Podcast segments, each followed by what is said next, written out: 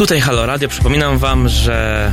mówi Bart Staszewski, to chyba już wiecie. Przypominam wam, że jest to radio obywatelskie, że należy je wspierać, żebyśmy mogli z tą naszą tęczową audycją dalej was informować. Przed chwilą był Rzecznik Praw Obywatelskich Adam Bodnar, teraz będziemy rozmawiali z Emilią Wiśniewską, będziemy rozmawiali z Maciejem Gąsiem Gośniewskim, ale to za chwilę.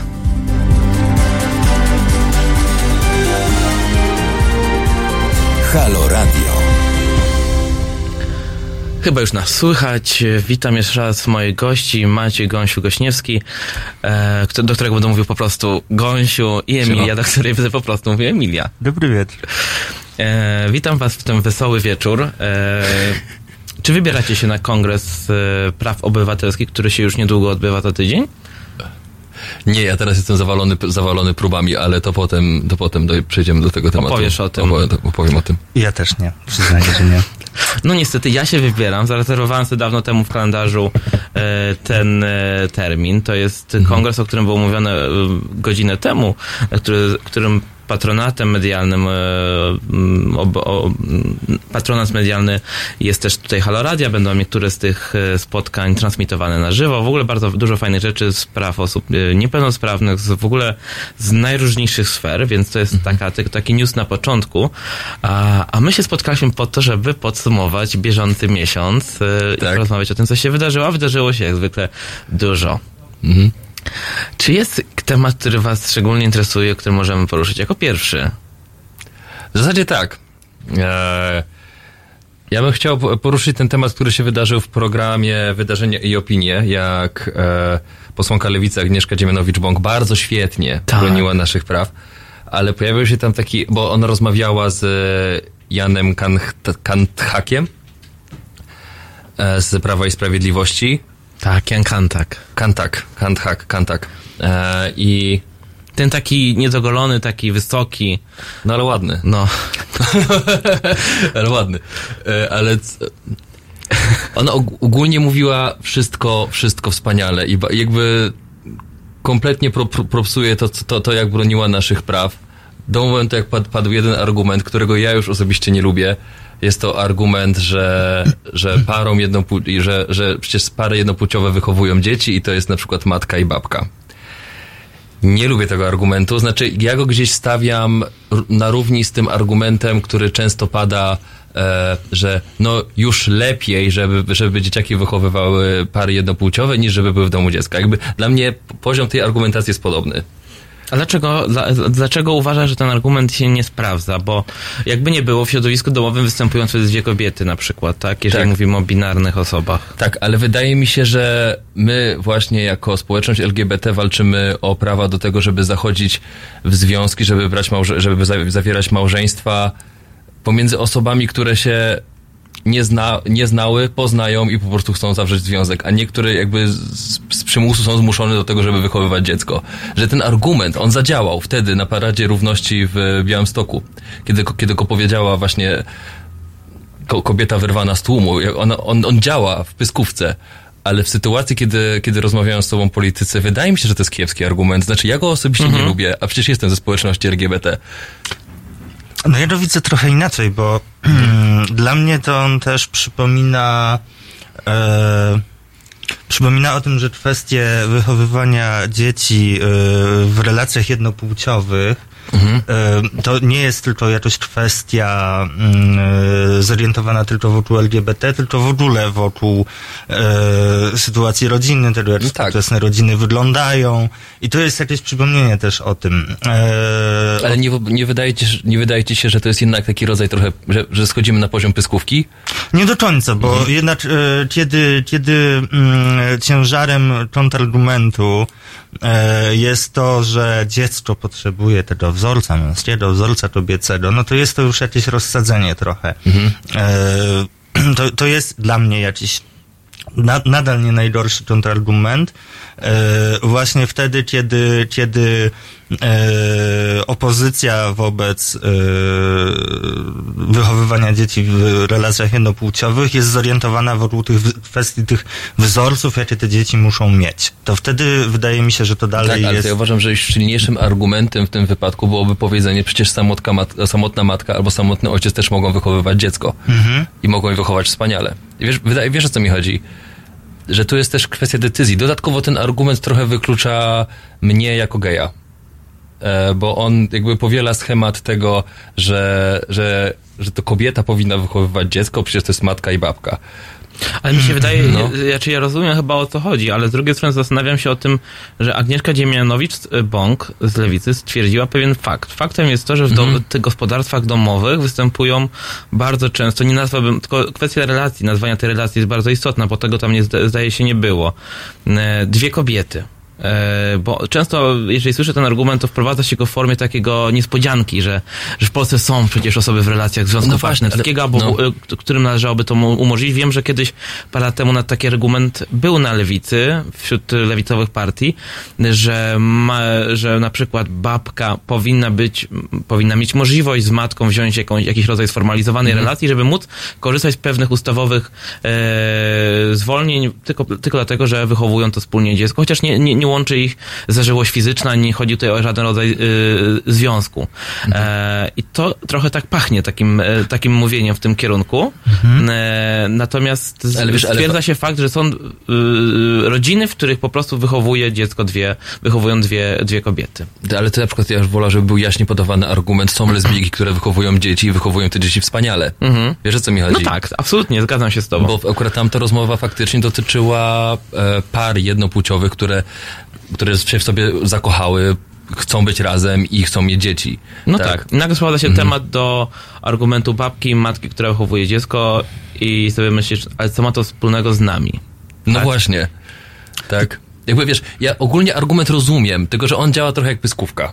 Znaczy to, co powiedziałem wcześniej, że gdybym z kimś na ulicy ktoś mi gadał głupoty, też bym użył tego argumentu, ale to jest inna sytuacja. Jeżeli rozmawiają politycy z sobą, to gdzieś tak sobie myślę, że ja bym nie chciał, żeby ten argument był używany w moim kontekście. Znaczy generalnie chyba, jeżeli słyszymy taki argument, pytanie ze strony dziennikarza, no a co jest, jak pan uważa, czy Żydzi powinni mieć prawo do tego, żeby te dzieci tam adoptować? I musisz jakoś tak w miarę sprytnie odpowiedzieć, tak żeby i widzów przekonać, i dziennikarza, i oponenta, który twierdzi, no gdzie Żydzi, przecież to gwałcą i na macę. Ale w ogóle to odnosisz się do bardzo historycznej sytuacji.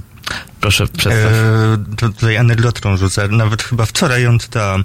No. Była taka sytuacja z końcówki istnienia państwa kościelnego, kiedy jakaś bodajże służąca domowa oświadczyła, że potajemnie, pracująca dla jakiejś żydowskiej rodziny w państwie kościelnym oświadczyła, że potajemnie ochrzciła dziecko, które tam było jakieś bardzo chore i zagrażała mu śmierć, więc ona je ochrzciła i na tej podstawie to dziecko temu małżeństwu żydowskiemu odebrano, więc w ogóle odnosisz się do czegoś, co jakoś się trochę zdarzyło w historii.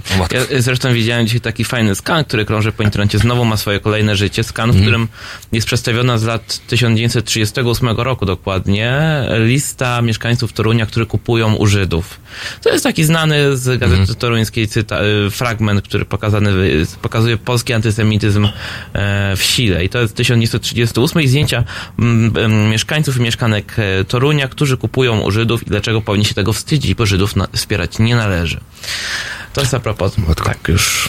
Dobra, to jest takie straszne, co mówisz, ale no tak było i trochę teraz LGBT my jako społeczność zastąpiliśmy po prostu poprawność społeczność żydowską. No ja jakoś mam wrażenie, że nie wiem, mnie z kolei ta analogia jakoś tak, nawet nie tyle, że nudzi, nie lubisz, no. Za tym, że nudzi, to jednak jakoś się jej nie lubię, bo uważam, że jest jakoś tam nie na miejscu.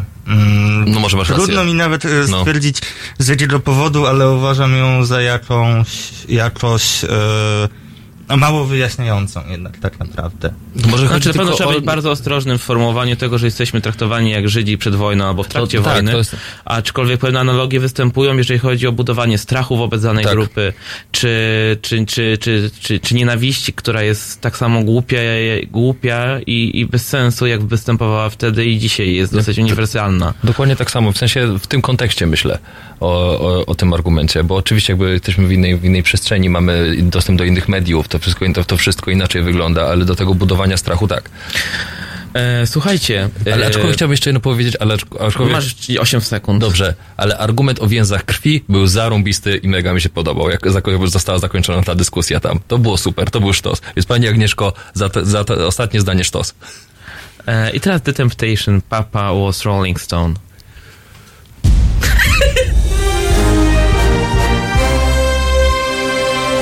Halo Radio emituje swoje programy na żywo codziennie od 7 do 10 i od 15 do 23. W weekendy od 11 do 23. Nocą Halo Radio gra powtórki najciekawszych programów dla naszych rodaków zza oceanu. www.halo.radio. Słuchaj na żywo, a potem z podcastów.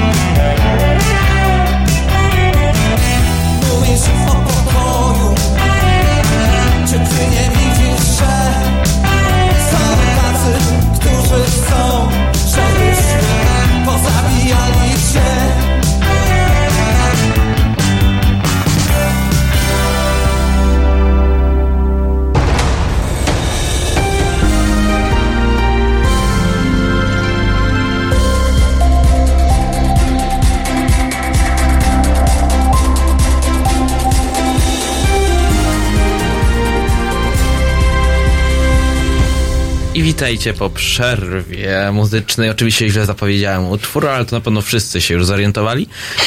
Nie pierwszy raz. Nie pierwszy raz i z pewnością nie ostatni, szanowni państwo, słuchacze i słuchaczki. Sąd Wielkiej Brytanii zdecydował, że syn pani Anety Z, nie wiem czy mogę podać jej nazwisko, no Zrobczyńskiej, nie jest akurat podejrzana żadne przestępstwo i chyba sama go podała do prawicowych mediów, stąd też czerpie informacje czasami, że to jej syn trafi do adopcji i tutaj bulwersacja nastąpiła w momencie, gdy się okazało, że ten syn trafi do adopcji pary gejów. Czyli po prostu, gdy w ciągu 2 dni zostanie przerobiony na matce, zniknie po nim ślad. No i do sprawy odniósł się nawet wiceminister sprawiedliwości Michał Wójcik. Tutaj w ogóle wiele osób zawarło głos, między innymi też konsul, który stwierdził, że no, mieszka w tym kraju, zobowiązana jest do przestrzegania reguł i prawa, w którym to kraju żyje. Faktem jest, że pani Anecie odebrano prawa rodzicielskie. Nie jest to pierwszy raz, ponieważ tych dzieci miała więcej i wszystkie zostały jej odebrane. To prawda, ma rację. Każdemu może się zdarzyć błąd. Każdy może w ramach tego prawa, w którym się funkcjonuje, doszukiwać się tej sprawiedliwości i szukać znowu tej możliwości, żeby te dzieci wychowywać. No ale co wy sądzicie w ogóle o tym, że ona jest przeciwko temu, żeby to dziecko znalazło szczęście? Nawet nie problemem jest to, że odebrano jej to dziecko, tylko że właśnie para gejów. Tak, i to jest dla mnie absurdalne. I to jest dla mnie straszne. Znaczy, to pokazuje to, o czym przez chwilę rozmawialiśmy, o tym, o nagonce, o tym strachu wobec społeczności LGBT i wobec małżeństw jednopłciowych, no, która jest powodowana przez media i przez to co bo ona jest Polką, więc ona pewnie też się nasłuchała o nas niesamowitych, dziwnych rzeczy. I to jest właśnie o tej nagonce, o której wcześniej rozmawialiśmy. Jakby, mogę tego powiedzieć, kobieto, obudź się, twoje dziecko może mieć szczęśliwy dom. A też tutaj pojawił się wątek tego, że a propos tego, co mówisz o mediach i nagonce, że ona trochę w jakiś sposób, można powiedzieć, wykorzystała te mechanizmy, bo przy tej okazji upubliczniła wizerunek tego dziecka, swoje zdjęcie z nim, więc jakby pojawił się wątek tego, że jakby sama trochę to swoje dziecko wystawiła pod jakimś prędzierzem społecznym potencjalnym. Tak. Prędzierzem, którego jakby sama się spodziewa i właściwie to sama nim gra. No właśnie trochę, naprawdę. Obawiam się, że trochę na niego liczy i to jest... No, pani Aneta sama mówi, że zmaga się również z depresją, choruje na epilepsję i że to mogą być powody, dla których to dziecko jej odebrano. No, akurat w to mi się wierzyć nie chce, bo rzeczywiście każdemu może się zdarzyć depresja i każdy może chorować na epilepsję i z tych powodów się nie zabiera ludziom dzieci. Wiesz, myślę, że tutaj być może ciężko do tego się odnosić, bo też no nie wiemy, jak... ta kondycja pani Anecie wpływa na możliwość ogarniania takich codziennych spraw, także tych codziennych spraw, które są związane z wychowywaniem dzieci, więc może tutaj trudno nam stwierdzić. No na ile kojarzę, to tutaj w przypadku tego dziecka, o którym mówimy, podjęto decyzję w związku z jakimś bardzo konkretnym zaniedbaniem i właściwie tyle wiemy. No i zastanawiam się też nad tym, jaka jest rola też mediów, tak? Bo te zdjęcia, jeżeli teraz to wpisujemy w internet, to rzeczywiście część mediów cenzuruje to zdjęcie z dzieckiem i jest zasłonięte, zablurowane, a druga część tych bardziej prawicowych swobodnie pokazuje wizerunek dziecka z panią Anetą i to jest też bardzo rzecz, która mnie bulwersuje osobiście. Uważam, że tak nie powinno być. No tak.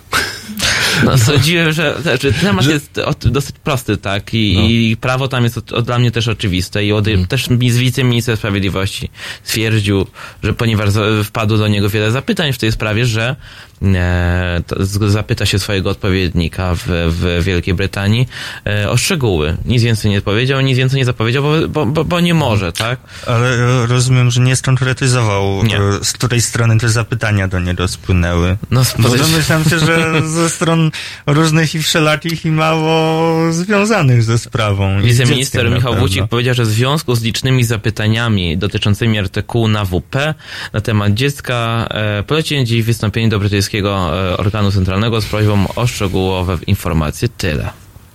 poświęcił temu tweeta. Jestem przekonany, że Ordo Juris już szykuje. Już będzie chciała pomóc pani. Nie wiem, czy PR-owo będzie to po prostu opłata, tak? Bo mogą wyjść różne kwiatki. Dlaczego na przykład odebrano jej to dziecko? To wcale niekoniecznie może im się przydać w walce o tradycyjne małżeństwo, tradycyjną rodzinę na przykład. Jedno, tak, co podaje portal queer.pl, to, że Aneta Zrobczyńska straciła prawo do opieki nad swoim synem i Harem, który teraz ma zostać adoptowany. Sąd wydał decyzję po tym, jak zgodził się na nią biologiczny ojciec chłopca, obywatel Wielkiej Brytanii.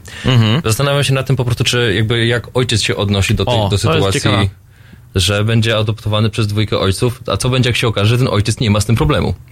No podejrzewam, że może podzielać jej poglądy, skoro byli parą, ale niekoniecznie, może nie. To może być różnie, tak? Bo może tego nigdy tematu nie poruszali. To jest ciekawe. Znam przypadki adoptowanych dzieci, Jacek i Andrzej Fimi, artykuł 18, jak występowali. To jest świetna para, która już od prawie 6 lat, jeśli dobrze pamiętam, 5 albo 6 lat wychowuje dzieci adopcyjne, które po prostu miały polskie pochodzenie i też się zmagali z podobnymi problemami. Matka była Polką, odebrano jej prawa rodzicielskie do dzieci i w tej sytuacji mieli też ten problem, żeby wyrobić te dokumenty dzieciom. Natomiast kiedy się okazało, że te dzieci mają jakieś z tego tytułu utrudnienia, że nie można zrobić im dokumentów, bo w formularzach jest tylko matka i ojciec, nie ma miejsca na dwóch ojców, to się okazało, że dostali brytyjskie obywatelstwo w ciągu 3 miesięcy, zdaje się, wszyscy. Wszyscy, cała rodzina, włącznie z mężczyznami, może oni tam nie spełniali tych wszystkich wymogów, na przykład pobytu, iluś tam lat w Wielkiej Brytanii, żeby to prawo obywatelskie otrzymać. No skoro... A teraz tak trochę... Jeżeli chodzi od samej strony dziecka, jest taka ciekawa anegdotka ze Stanów Zjednoczonych, gdzie pewna nauczycielka spytała się, ponieważ było święto dziękczynienia, i pewna nauczycielka spytała się dzieciaki, za co wy jesteście wdzięczne. No i chłopczyk wstał i powiedział, ja jestem wdzięczny za to, że będę adoptowany przez 2 ojców. No i ta nauczycielka wyskoczyła na tego dzieciaka. Zrobiła mu totalną burdę, strasznie homofobiczną burdę, kończąc podobno hasłem, że wcale nie ma być za co wdzięczny ten chłopiec. Dokładnie. No ale na całe szczęście szkoła wzięła to na barki i zwolniła tą nauczycielkę. Tam dzieciaki wstawiły się za tego chłopca. Dodatkowo jeszcze ten chłopiec, tutaj to można też przeczytać w artykułach, to też było na queer.pl, ten chłopiec bał się o całej sytuacji powiedzieć swoim przyszłym ojcom, bo bał się tego, że oni go nie zaadoptują. O Boże, jakie to jest przykre. Jakie to jest przykre, bo jakby możemy sobie tylko wyobrazić, co taki chłopiec czuje, który jest atakowany, który się cieszy z tego, że będzie adoptowany przez kochających go rodziców 2 mężczyzn i potem dostaje taką burdę i po prostu boi się im tego powiedzieć, bo dla tych, którzy nas słuchają i mają jakieś wątpliwości, czy 2 mężczyzn może rzeczywiście, czy może inaczej, czy ta reakcja szkoły jest odpowiednia, to możemy sobie wyobrazić jeszcze inną rzecz, że gdyby ta nauczycielka mówiła, że że rodzice Żydzi, no znowu wchodzę w ten argument, ale na przykład, czy osoby czarnoskóre, czy osoby z innego zakątku świata, z Azji na przykład, nie będą twoimi prawdziwymi rodzicami, bo ty jesteś jeszcze innego koloru skóry, albo jeszcze innej wiary na przykład, i tak mówiła temu dziecku i takie rzeczy wmawia, to tak samo ta reakcja szkoły powinna być identyczna, jak w przypadku tego, kiedy po prostu jest homofobia, bo też zastanawiam się dzisiaj, czy reakcja szkoły była odpowiednia, więc przetłumaczyłem to na zupełnie inne warunki i jak najbardziej wydaje mi się, że tak powinno to wyglądać. No różnica jak już jakaś leży, to w przytarciu jakiejś świadomości społecznej, że tutaj dalej to wywoła jakąś kontrowersję, głosy w obronie nauczycielki. To jest, jeżeli chodzi o Stany Zjednoczone, ale wracając do Polski, to takie sytuacje zdarzają się też w Polsce. Za chwilę będzie okres studniówkowy. Ja ostatnio miałem szansę porozmawiać przy takim projekcie z młodym chłopakiem, 18-letnim, który powiedział, że no jeżeli chodzi o szkoły, to zdarza się bardzo często, że na przykład para jednopłciowa chce wyjść na poloneza, to za chwilę ten okres polonezowy, i niestety dostaje informację od swojej wychowawczyni albo wychowawcy, że takiej możliwości nie ma i że to jest bardzo zły pomysł. Mówi, że sam taką odmowę usłyszał i wie, że takie sytuacje dzierzą się w innych szkołach. O nich o tym nie mówi, bo po pierwsze uczniowie nie czują potrzeby informowania o tym całego świata, po drugie przyjmują to na barki i po prostu to trawią w sobie, a my się dowiadujemy i nam ręce opada, bo to się dzieje na przykład na Lubelszczyźnie, tak, gdzie ja w brawach mojego stowarzyszenia tak bardzo działam. I to jest różnica pomiędzy szkołą w Stanach, w ogóle zachodnią szkołą w Polsce, to homofobia jest olbrzymia. No, jaki problem byłby, gdyby to dziecko rzeczywiście wyszło z tą swoją ukochaną osobą trzymając się za rękę. Ale wiesz, to tak samo, analogicznie w miarę z transpłciowymi dzieciakami w polskich szkołach, gdzie od razu się pojawia problem z korzystaniem z szatni, z korzystaniem z łazienek, z wpisem do dziennika, co teraz jest jeszcze jakoś dodatkowo utrudnione od momentu wejścia dzienników elektronicznych. O proszę, to nie wiedziałem.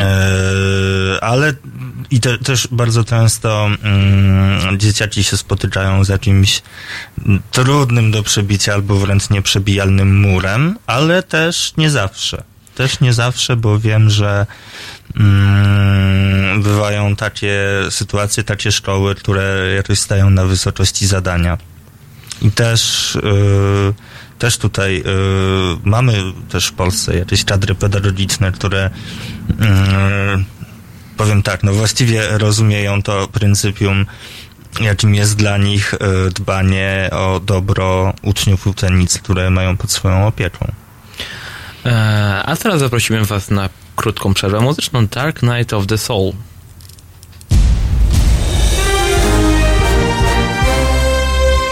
Jutro. Między 17 a 19 przewodniczący Związku Zawodowego Związkowa Alternatywa Piotr Szumlewicz o prawach pracowniczych, ich łamaniu i wspólnej walce o lepsze jutro. 17-19. www.halo.radio. Słuchaj na żywo, a potem z podcastów.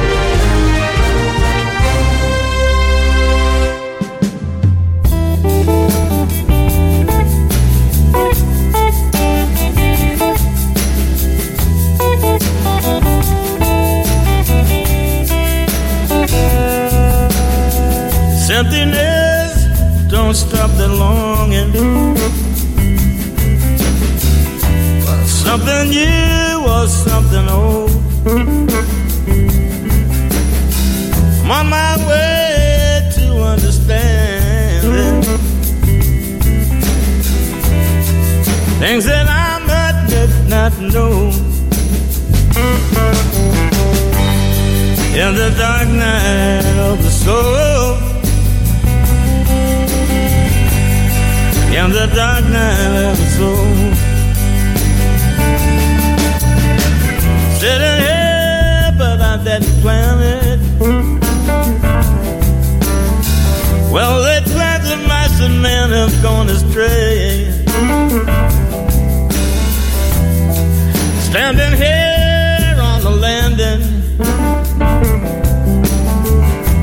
looking at a brand new day. In the dark night of the soul. In the dark night of the soul. In the dark night of the soul. In the dark night of the soul.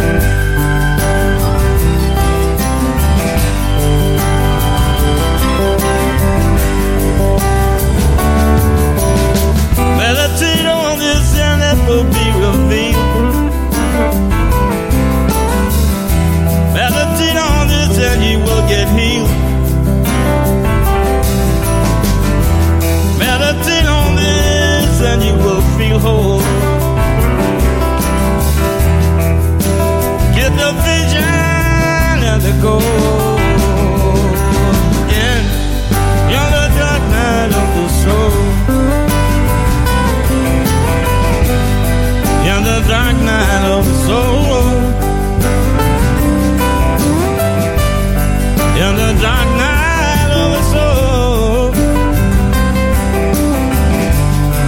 in the dark night of the soul. Sitting here, but I didn't plan it this way. Well, the plans of my cement have gone astray. Now I'm standing on the land of it. I'm looking for a brand new day in the dark night of the soul. In the dark night of the soul. In the dark night. In the dark night. In the dark night. In the dark night. In the dark night.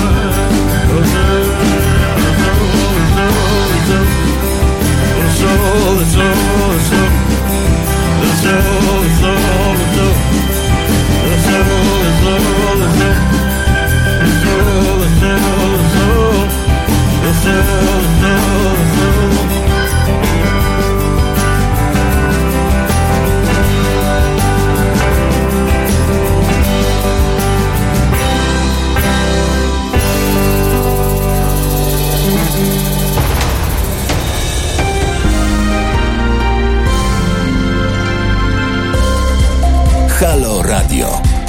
Pierwsze medium obywatelskie.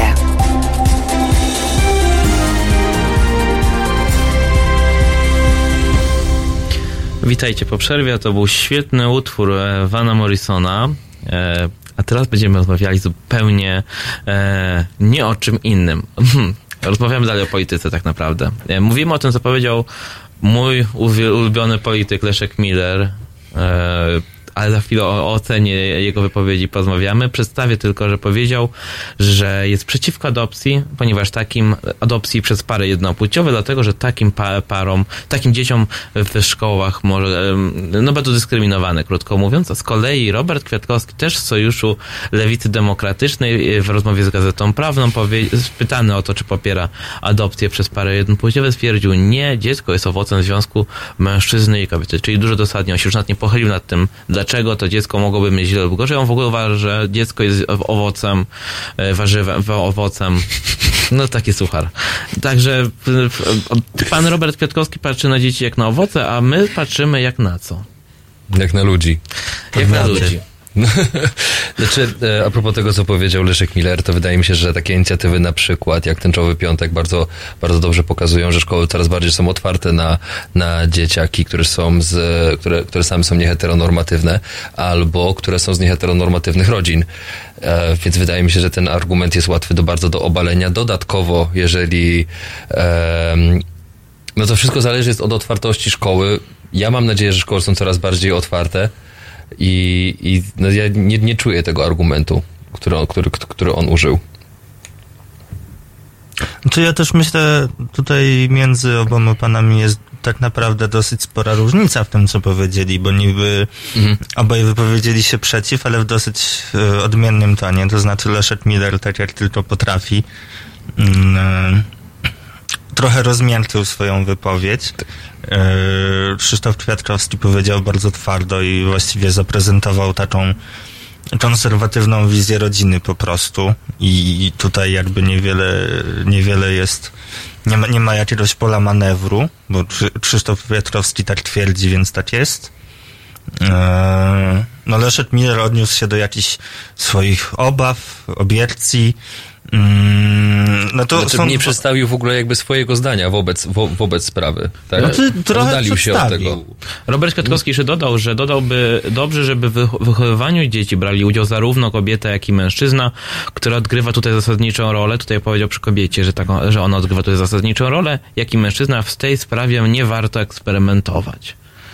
Czyli to jest taki eksperyment LGBT. Tak, tutaj właśnie, właśnie o to chodzi. Teraz ty mi uświadamiasz, że Kwiatkowski tutaj bardzo takim prawicowym językiem to opowiedział. Totalnie dla niego jest to temat. Ale też zaznaczanie jakby, oczywiście tak jest, rola matki jest ważna, ale to tak jakby umniejszanie roli ojca w tej jego wypowiedzi, przynajmniej z tego, co teraz przeczytałeś, jest ewidentne. To jest autentyczny cytat, to nie jest przeze mnie zmyślone. Jakby znowu spychamy na kobiety obowiązek wychowywania dzieci, a facet może swoje. Kobieta, co obrzydliwe. Obrzydliwe, okropne zachowanie Roberta Kwiatkowskiego z Sojuszu Lewicy Demokratycznej, ganimy go za to, ale warto też przypomnieć, jeżeli już o Leszku Millerze mowa i który się wypowiada na temat praw osób LGBT, że no przecież to on ma na sumieniu polskie więzienia, które były robione przez CIA w Polsce i tam torturowano ludzi. Oczywiście on odcina się od tego, mówiąc o tym, że on o tym nie wiedział, co się dzieje w Polsce. I mnie osobiście napawa pewnym obrzydzeniem to, że osoba, która ma na sumieniu pewne tego typu działania, rości sobie prawo, żeby mówić o prawach człowieka. On moim zdaniem nie ma moralnego prawa do tego, żeby się wypowiadać na temat praw człowieka jako takich, skoro ma toczące się śledztwo prawie od 10 lat, którego podejrzewam, nie wiem, czy za jego życia jeszcze zobaczymy finisz, ale podejrzewam, że może też być tak, że w ogóle, tak jak w Polsce bywa, nie pozostaną mu żadne zarzuty postawione. I tyle. To jest taka moja subtelna ocena, skoro on sobie pozwala na subtelną ocenę, były premier, na takie ocenę, to ja też sobie pozwolę. Wiesz co, ja teraz zabrzmię trochę cynicznie, ja w ogóle cały ten wywiad z Millerem obejrzałam i zabrzmię trochę cynicznie, ale jak ten wywiad oglądałam i pomyślałam sobie, że przez tyle lat cela dla Leszka Millera się nie znalazła, to ja jednak trochę wolę, żeby on był na pewnym zesłaniu w Brukseli, w którym ma mniejszy dostęp do mikrofonów i kamer w Polsce. No, nawet jeśli jest bardzo dobrze opłacany na tym zesłaniu, to ja wolę Millera trochę dalej od polskiej polityki.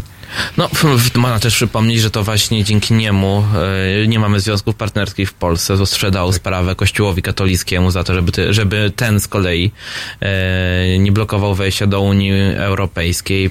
To było za czasów chyba senator Szyszkowskiej, która wprowadziła i potem na kanwie jeszcze tego, że Jan Paweł II umarł, postanowiono sprzedać związki i powiedzieć, że jednak to nie jest dobry moment na takie działania i senatorowie wycofali sobie ten projekt. W darze Janowi Pawłowi II tak było dokładnie w tym piśmie do marszałka Senatu w tamtym okresie. No i tak to mniej więcej wygląda, jeżeli chodzi o Sojusz Lewicy Demokratycznej. Właściwie te dwa rodzynki, no bo wszyscy wiemy, że jednak większość posłów i posłanek jest jest za związkami partnerskimi, jak i małżeńskimi, jak i adopcją i podejrzewam, że za tranzycją i ułatwieniami wszelkimi w tym zakresie również. No tak, na temat jakiegoś potencjalnego projektu ustawy o uzgodnieniu płci też jest to gdzieś tam w kampanii chyba padały wypowiedzi ze strony... Czy toczą się, słyszałaś o jakimś kuluarowych spotkaniach? Nie wiem, jak to się teraz dalej dzieje, natomiast też tak jak patrzę na lewicę, to mam wrażenie, że jednak temu klubowi poselskiemu, parlamentarnemu właściwie, ton nadają osoby zdecydowanie pozytywnie nastawione do praw osób LGBT. No, nawet właściwie, co jest ważne, do takiego szerokiego pakietu tych praw i spraw. Chociaż rzeczywiście, jeśli teraz mi uświadomiłaś, że zespół Śmiszka, ten zespół do spraw osób LGBT, czy w ogóle kwestii LGBT, nie pamiętam jak się dokładnie nazywa, to ten zespół nie poruszył tematu osób transpłciowych. Oni powiedzieli, że dopracowali nad rozwiązaniami związki małżeńskie, ustawa, nad tymi dwoma ustawami, no a co z uzgodnieniem płci? Na ten temat nie było tematu. No nie, na pewno to jest nie wynikało ze wszystkich relacji, które pojawiły się w mediach. Dzisiaj czytałem wypowiedź Śmiszka do repliki, ale mi się wydaje, że tam było. To w każdym razie ta informacja się przedostała do mediów. Jestem przekonany, że na pewno będą pracowali też nad taką ustawą, ale też powinni to bardziej boldować, skoro to się nie przewija w tych wypowiedziach medialnych. No ale też tak naprawdę, no pamiętajmy, że mówimy trochę o odległej przyszłości, bo jednak nawet jeśli formalnie będzie to jakiś projekt ustawy tej czy innej, no to jednak w praktyce będzie to przede wszystkim zapowiedź na przyszłość, na ten lewicowy rząd po 2023, o którym Lewica już zaczęła otwarcie mówić. Ja pamiętam jeszcze, że byłem kiedyś zaproszony jako gość do skomentowania chyba jakiejś sytuacji LGBT i w piątek Duda postanowił o tym, żeby nie podpisać tej ustawy, która zmieniała, ułatwiała życie osobom transpłciowym. No i wtedy powiedziałem dwa słowa, że prezydent żyje i robi za nasze, dlatego nie powinien tego blokować. I to mnie strasznie zbulwersowało wtedy, bo sobie nie wyobrażałem, jak może być tak, że głowa państwa zamiast ułatwiać ludziom życie, ideologicznie wychodzi z założenia, że trzeba im zablokować wszelkie możliwości. To było jeszcze zanim ten PiS stał się prawdziwym PiS-em. Słuchajcie, czy możemy już powoli zacząć poruszać nowy temat, który też się pojawił w zeszłym miesiącu? To jest Kidawa-Błońska. Tak, dla związków partnerskich, nie dla małżeństw. Nawet nie wprowadzamy nowego tematu, po prostu idziemy jeszcze głębiej. Nie chciałbym wchodzić aż tak głęboko. Niemniej jednak Kidawa-Błońska, która mówi tak dla związków partnerskich, a nie dla małżeństw, to jest jakiś zwiastun. Chociaż to jest trochę taki Schetyna, który mówi, że tak, ale po wyborach parlamentarnych zajmiemy się kwestiami LGBT. No, Kidawa tutaj się wyczpiła konstytucją, oczywiście. Tym, że konstytucja mówi, że małżeństwo to... A na pytanie redaktora, że artykuł 18 to jednak jest tylko, daje dodatkową ochronę nad małżeństwami osób heteroseksualnych, stwierdziła, że tak, dlatego jest za związkami partnerskimi. No, mind blowed i w ogóle. Ale no tak jest, tak to mniej więcej wygląda. To też jestem ciekaw, za jakimi związkami partnerskimi jest pani Kidawa.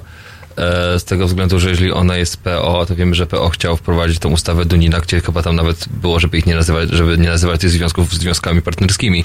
Tylko podejrzewam, że ona w ogóle nie wie, czego jeszcze chce. To też, jest taka szansa. Po prostu chce jakiś rodzaj związku, żeby ci ludzie tam mieli łatwiej, a Dunina ustawa, ona nigdy jednak tak nie miała. Czemu ty zakładasz, że ona chce jakiegoś rodzaju związków, a nie jakiegoś rodzaju głosów? No to szaf Obama, masz rację, absolutnie to powinniśmy w ogóle od tego zacząć. Wydaje się, że do pani Kidawy to możemy jeszcze wrócić za... Tak, absolutnie to jest, tylko zapowiadamy tą sytuację, a teraz będzie Radiohead Creep.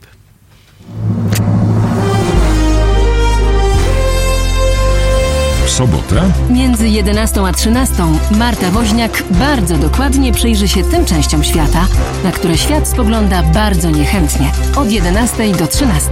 www.halo.radio. Słuchaj na żywo, a potem z podcastów.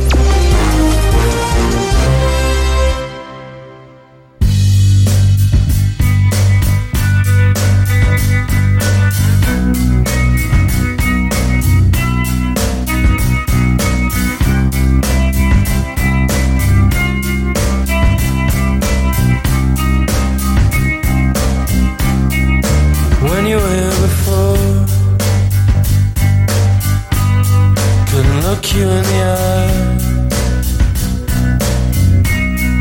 you're just like an angel. Your skin makes me cry. You float like a feather in a beautiful world. I wish I was special, so fucking special, but I'm a creep. I'm a weirdo.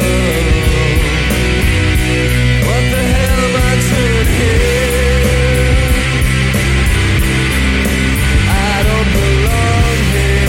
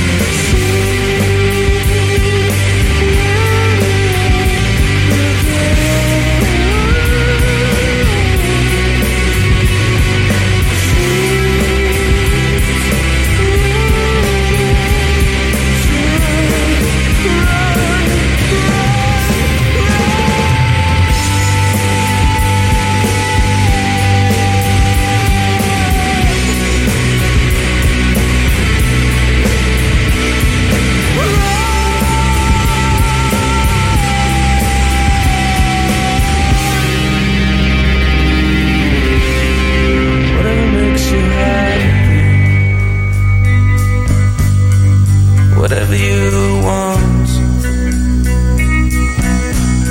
You're so fucking special. I wish I was special, but I'm a creep. I'm a widow. What the hell am I doing here? I don't belong here. I don't belong here.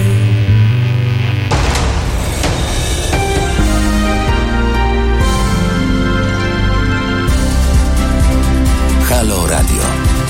Pierwsze radio z wizją.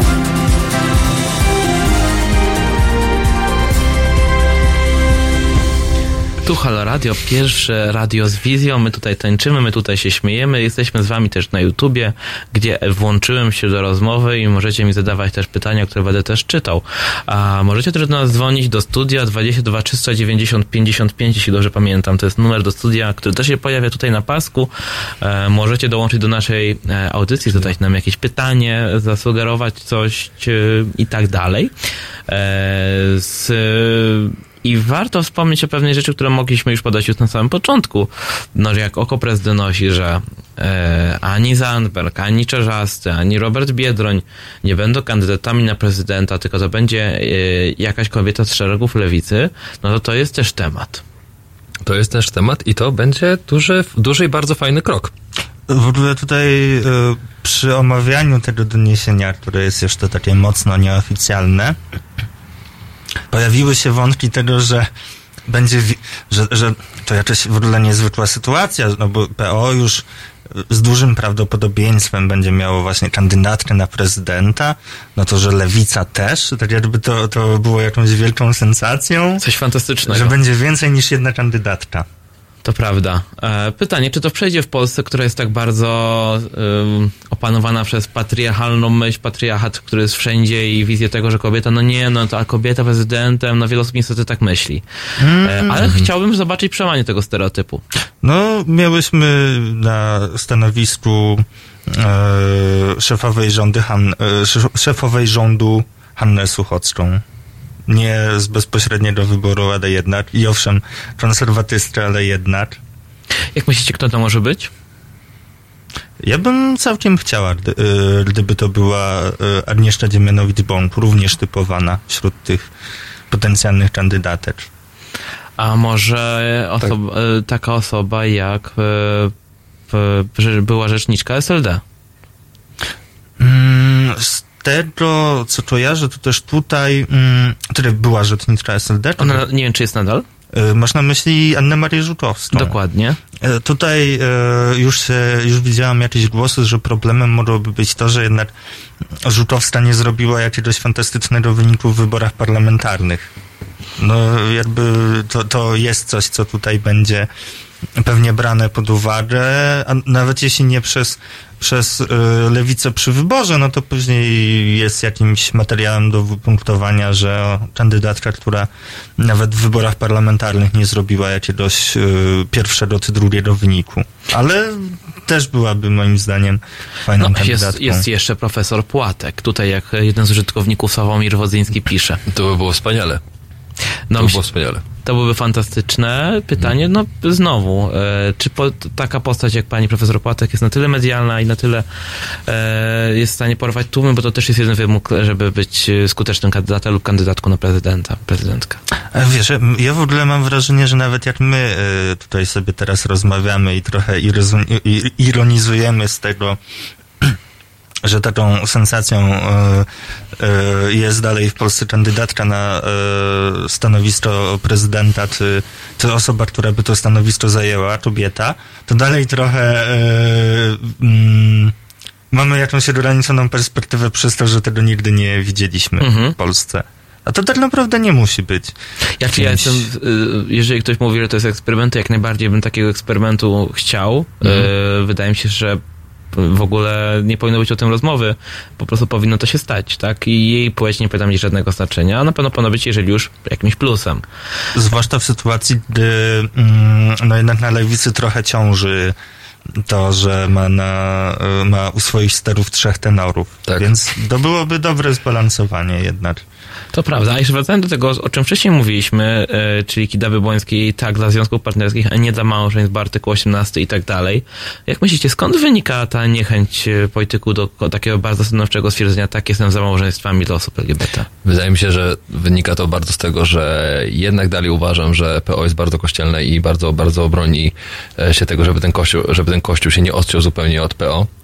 I żeby też nie stracić. Nawet nie wiem, czy jest o tyle kościelne, co po prostu liczy też na katolików, że liczy na głosy katolików, zagorzałych katolików. I wydaje mi się, że to może też z tego wynikać i też ja się trochę obawiam, że naprawdę ona tak uważa. To samo to, jak ona wtedy kliknęła, ten motyw, z tym pomyliłam się, jeżeli chodziło o ta mowa nienawiści wobec Kościoła i strzeliła tam tego byka i potem powiedziała, że się pomyliła. Przez pomyślała, to zrobiła dokładnie to, o czym myśli. Dokładnie. A potem przyszło takie polityczne się, pomyliłam się. Tak powinno wyglądać. Tweet, pomyliłam się. No właśnie. No ale też akurat jeśli chodzi o głosy katolików, to tutaj jeszcze w kolejce ustawia się Szymon Hołownia przecież. Właśnie, tutaj jeszcze Monika B. mówi, Kidawa-Błońska powie wszystko, żeby na nią zagłosowali, a później będzie jak było, czyli po Bożemu. Bardzo fajnie. Nawet mówi po Bożemu. W tym wypadku ona mówi po Bożemu. Tak, no bo małżeństwo sakralnie, małżeństwo powinno być kobieta i mężczyzna, mimo że są przecież małżeństwa cywilne, a związki to już niech tam będzie, niech tam sobie coś mają. No, że to jest też w tym moim zdaniem po prostu, że Platforma nie może za bardzo pójść w jakąś stronę. Do tego się Platforma trzyma. To jest jakiś absurd. Jest taką platformą pomiędzy. Z platformą pomiędzy, dokładnie, z jakąś sztabką. Ja, co tutaj jakby jest dosyć, myślę, w moich wypowiedziach jasne. Jestem sympatyczką lewicy, nie jestem sympatyczką Platformy, ale też równocześnie jestem wielką sympatyczką rozpadu Platformy i to też, a to z tego też względu, że Platforma to nie tylko Platforma jako partia, ale też Platforma jako jakiś elektorat, Platforma jako jakaś część społeczeństwa i uważam, że nawet dla forsowania postulatów LGBT, nie mówiąc o jakichś innych kwestiach polityce społecznej, ekonomicznej, no to czymś, z czego potrzebujemy na przyszłość jest wykrojenie jakiejś w miarę potulnej socjalnie chrześcijańskiej demokracji. A co myślicie o Jaśkowiaku jako kandydacie na prezydenta? Bo jeszcze o Szymonie za chwilę powiemy. No tak, bo Jaśkowiak powiedział jednoznacznie, że on jest za małżeństwami, jest za adopcją, tak? Jednoznacznie, ale po pewnych próbach wymanewrowania się. To nie wiem. Nie pamiętam dokładnie, jak to brzmiało, ale on przez jakieś 2-3 zdania próbował manewrować, aż w końcu mu się to manewrowanie nie udało i przyznał, że jest zwolennikiem. Kurde, dlaczego oni zawsze muszą manewrować? I to mnie tak irytuje. Bo są słuchajcie, zaraz wrócimy do pana prezydenta Jaśkowiaka. A teraz mamy WW się poruszam.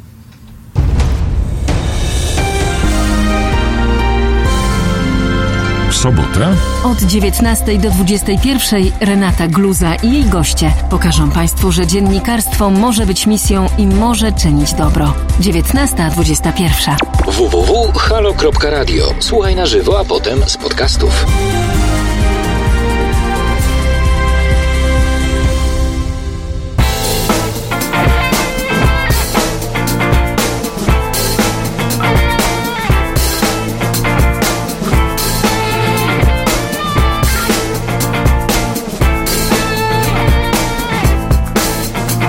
Jak tańczę, się poruszam, inaczej nie umiem, inaczej nie muszę. Na wszystko tańczę, tańczę w sobie, pląsy na ogół dobrze mi robią. Ja tańczę,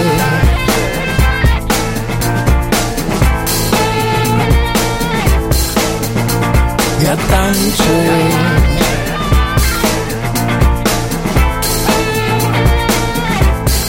Na tę nienawiść kompletnie chorą, na rozdwajanie włosa na czworo, na hipokryzję w każdym zdaniu, na zmasowany atak graniów. Ja tańczę,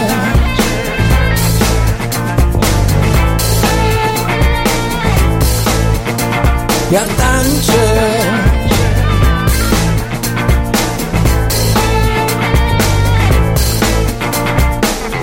kręcę się jak umiem, unikając tłoku, unikając tłumu, w delikatnym amoku.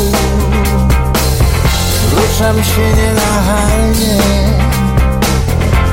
choć dość swobodnie,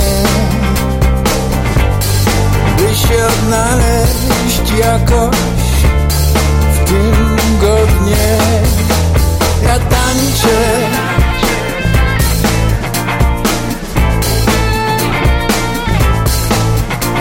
ja tańczę,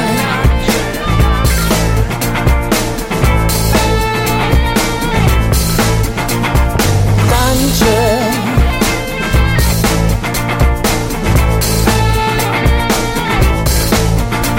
ja tańczę,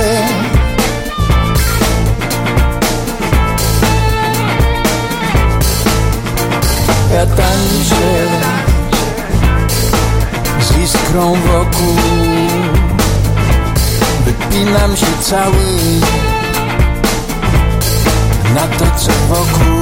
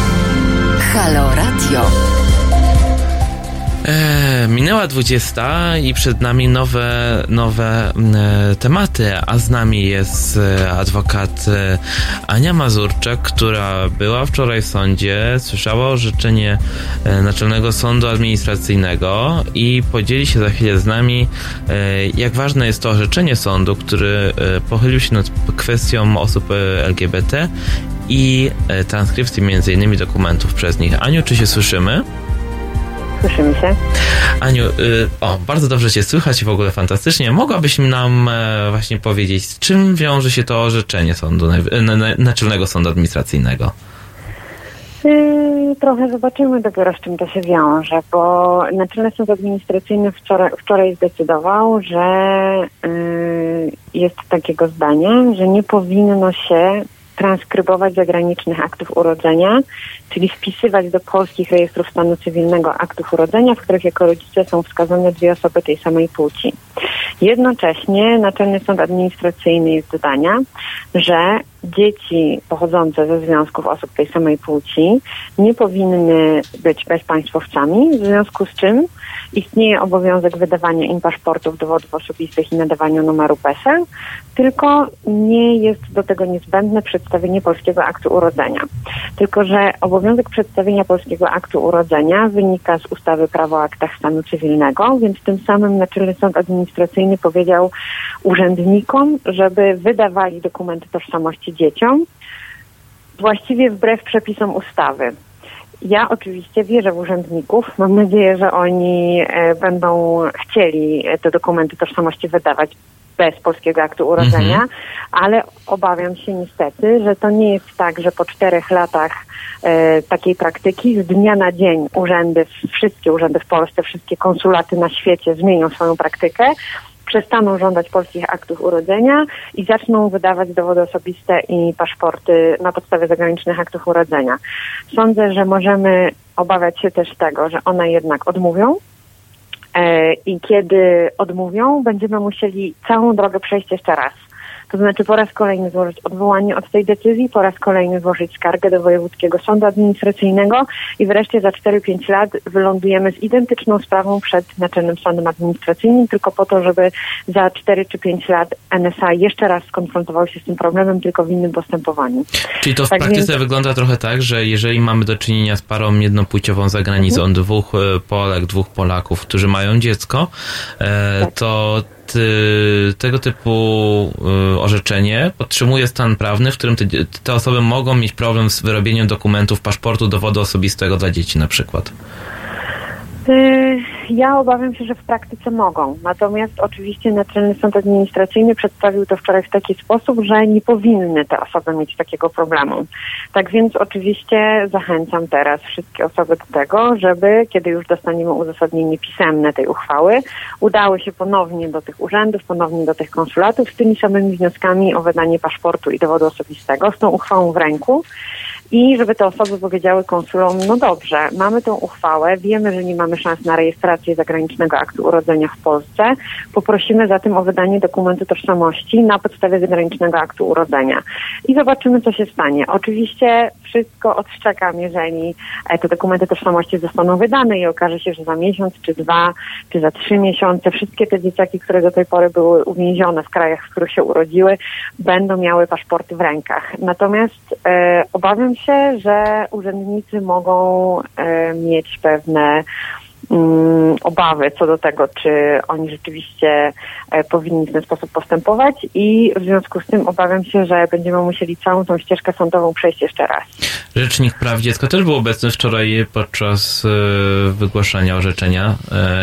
Mówiło o tym, że obecny stan prawny jest antywirusem. Tak, Rzecznik Praw Dziecka był osobiście na tym posiedzeniu.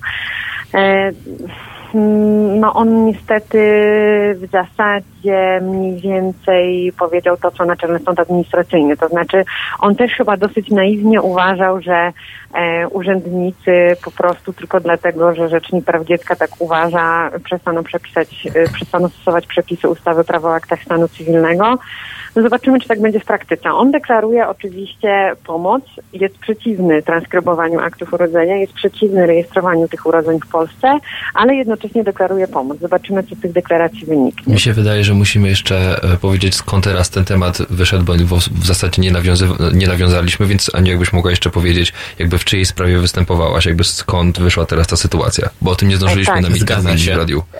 Jasne, nie ma sprawy. To znaczy ta sprawa akurat, to jest sprawa kampanii przeciw homofobii i ta sprawa, która się wczoraj rozstrzygnęła uchwałą Naczelnego Sądu Administracyjnego, akurat dotyczy takiego chłopca urodzonego w Wielkiej Brytanii w parze jednopłciowej 2 dziewczyn, które urodziły to dziecko 4 lata temu. I on starał się właśnie o wydanie paszportu. Nie udało mu się tego paszportu otrzymać, dlatego że konsulat wezwał go do przedstawienia polskiego aktu urodzenia. W związku z tym złożył wniosek o transkrypcję tego aktu urodzenia, zagranicznego aktu urodzenia, czyli zarejestrowanie zagranicznego aktu urodzenia w Polsce. I sprawa przed NSA dotyczyła odmowy transkrybowania tego zagranicznego aktu urodzenia. rozumiem, w akcie urodzenia tam w Wielkiej Brytanii były wpisane dwie matki. Mamy. Tak, jest. I problem polega na tym, że w miejscu, gdzie jest akt urodzenia w Polsce, nie można dopisać, nie można wpisać dwóch matek, bo jest miejsce na ojca, tak? Tak, to znaczy mniej więcej tyle powiedział wczoraj Naczelny Sąd Administracyjny. Natomiast to jest też ważne, żeby pamiętać, że w tej sytuacji jest bardzo wiele dzieci. To znaczy, że oczywiście ta uchwała z jednej strony dotyczyła tej jednostkowej sprawy, ale można się spodziewać, że w związku z tym, że jest tak wiele tych spraw i że bardzo dużo dzieci jest w podobnej sytuacji, wszystkie urzędy i sądy administracyjne będą stosować przepisy właśnie tak, jak Naczelny Sąd Administracyjny wczoraj sobie tego zażyczył. Tak więc to oczywiście ta sprawa dotyczyła tego jednego chłopca, ale w tej sytuacji jest bardzo wiele innych dzieci, które są urodzone także w innych krajach, w Holandii, w Hiszpanii na przykład. A czy możesz nam powiedzieć, Aniu, co jest powodem tego, że dziecko jest jakby bezpaństwowe? Znaczy, dlaczego nie jest... W praktyce. Bo ono oczywiście ma po matce albo po ojcu to obywatelstwo, natomiast w praktyce nie może wyjechać. Nabywa to obywatelstwo z mocy prawa, dlatego że jeżeli dziecko ma obywatelstwo, jeżeli dziecko ma rodzica obywatela polskiego, to z mocy prawa nabywa obywatelstwo. Tylko oczywiście sam fakt posiadania obywatelstwa, czy nawet decyzji o potwierdzeniu obywatelstwa polskiego, to jest za mało, żeby wykazać, żeby na przykład przekroczyć granicę. Tak więc chodzi o to, że te dzieci z tego powodu są de facto bezpaństwowcami, że nie mają żadnego dokumentu tożsamości, który poświadczałby to, że one są obywatelstwa polskiego. Bo jeżeli te dzieci rodzą się w Holandii, Hiszpanii, Wielkiej Brytanii, to one nie nabywają automatycznie obywatelstwa tego państwa, w którym się rodzą. Zwłaszcza jeżeli ich rodzicami są dwie obywatelki Polski. Tak więc to powoduje, że jedyne obywatelstwo, które te dzieci nabywają z chwilą urodzenia, to jest obywatelstwo polskie. Jeżeli nie mają w ręku polskiego aktu urodzenia, polskiego paszportu, polskiego dowodu osobistego, to nie mają żadnego dokumentu, żeby nabycie tego obywatelstwa wykazać. I to powoduje, że chociażby nie mogą podróżować czy przekraczać granicy. Wielka Brytania na przykład, której wczorajsze orzeczenie dotyczyło, nie jest w strefie Schengen. Tak więc dziecko urodzone w Wielkiej Brytanii bez paszportu nie może w zasadzie tej Wielkiej Brytanii opuścić. Jeśli ja tutaj mogę się włączyć i poprosić też o pewne wyklarowanie, bo jeśli dobrze rozumiem, to ta sytuacja jest po pierwsze utrudnieniem czy uniemożliwieniem faktycznego korzystania z prawa do obywatelstwa, a po drugie, na ile ja to rozumiem, jest też właściwie uniemożliwieniem wywiązywania się z pewnych obowiązków, na przykład takich jak posiadanie dowodu osobistego, prawda?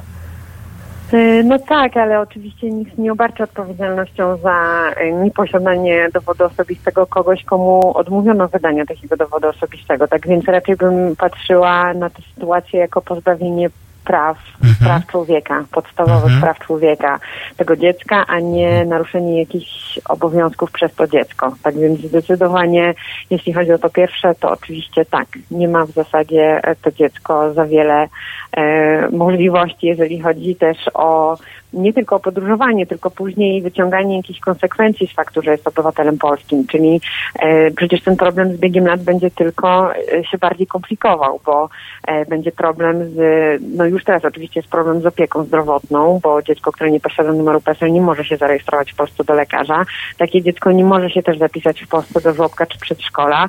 Te dzieci na razie mieszkają za granicą, ale być może będą chciały mieszkać w Polsce i powinny mieć dostęp chociażby do bezpłatnej edukacji, albo powinny móc głosować w wyborach, a nie mogą tego zrobić, bo nie mają żadnego dokumentu, z którego wynikałoby ich obywatelstwo polskie. Jeszcze tak tylko na koniec kojarzę z prawej sytuacji Jacka i Andrzeja, którzy byli w podobnej sytuacji, mając problem z wyrobieniem dokumentów dla dziecka, dla dzieci, polskich dzieci, które adoptowali, i w tej sytuacji po prostu dostali od Wielkiej Brytanii obywatelstwo wszyscy jako cała rodzina, żeby jak najszybciej im ten problem wymazać. Czy jakie rozwiązanie tej sytuacji mają takie rodziny za granicą? To znaczy, tak w ogóle jest oczywiście kilka różnych rozwiązań, bo Chyba najważniejsze jest to, żeby spróbować się skontaktować czy to z kampanią przeciw homofobii, czy z Rzecznikiem Praw Obywatelskich, czy z prawnikiem, który się specjalizuje w takich sprawach przed urodzeniem dziecka i odpowiednio się przygotować, odpowiednio rozegrać tą rejestrację urodzenia po to, żeby właśnie mieć jakikolwiek dokument. To, że wiele par tego nie zrobiło, oczywiście nie jest zupełnie ich winą, bo to jest zupełnie oczywiste dla mnie, że kiedy rodzi się dziecko, to ludzie koncentrują się na czymś zupełnie innym. Nie myślą o tym, że ich państwo doprowadzi do sytuacji, w której dziecko, które już jest na świecie, nie ma żadnego dokumentu. Tak więc po prostu niestety te negatywne doświadczenia dotychczasowe bardzo wielu par uczą nas tylko tego, że niestety pary jednopłciowe, które zakładają rodzinę za granicą, powinny się do tego niestety przygotować także pod tym kątem, żeby właśnie to urodzenie odpowiednio zarejestrować i po prostu przemyśleć niestety tę sprawę kilka kroków do przodu. To jest oczywiście jakieś rozwiązanie, żeby próbować nabyć obywatelstwo państwa, w którym się żyje. Tylko to wszystko, o czym mówimy, to są oczywiście rozwiązania takie doraźne, to jest jakieś takie łatanie dziur i jasne, to trzeba robić po to, żeby w ogóle te rodziny mogły jakoś żyć. Natomiast co do zasady, oczywiście nie możemy przestać prowadzić tych wszystkich postępowań, dlatego że to jest absurdalne. To, że te wszystkie rodziny muszą przygotowywać się do urodzin swojego dziecka, także pod kątem rejestracji urodzenia, albo muszą starać się o nabycie obywatelstwa państwa, w którym żyją, wynika tylko z tego, że państwo polskie niezgodnie z prawem i z naruszeniem praw dziecka pozbawia ich dzieci poświadczenia obywatelstwa polskiego. Tak więc jasne, trzeba się przygotowywać, jasne, podwójne obywatelstwo upraszcza pewne sprawy, ale to nie zwalnia absolutnie państwa polskiego z obowiązku wydania dokumentu tożsamości obywatelowi polskiemu, bo nie wiemy też, jaka będzie przyszłość tych dzieci. Być może posiadanie obywatelstwa polskiego będzie dla nich ważne, być może będą chciały żyć w Polsce i powinny mieć taką możliwość. Aniu, dziękuję Ci za ten komentarz. Jeszcze mam tylko takie pytanie na koniec. Czy masz jeszcze jakieś precedensowe sprawy, które prowadzisz albo będziesz prowadziła w najbliższej przyszłości? Mam bardzo dużo takich postępowań. Może rzucę tylko kilka. Kilka postępowań prowadzę w sprawie transkrypcji aktów małżeństwa, gdzie ten problem prawny jest trochę inny, ale także jeśli chodzi o transkrypcję aktów małżeństwa, to wydaje mi się, że istnieje taki obowiązek państwa, żeby odnotowywać zawieranie małżeństw jednopłciowych za granicą. Prowadzę kilka postępowań dotyczących osób transpłciowych, bo niestety postępowania w sprawach o ustalenia płci w Polsce też się komplikują. I może o tych dwóch problemach tylko je tak zaznaczę i możemy oczywiście kiedyś do nich wrócić. Super, jesteś na pierwszym froncie. Bardzo Ci dziękuję za to. A teraz słyszymy... Dziękuję za zaproszenie. No, dziękujemy Ci, mimo że jesteś na wakacjach. Soup for one chick.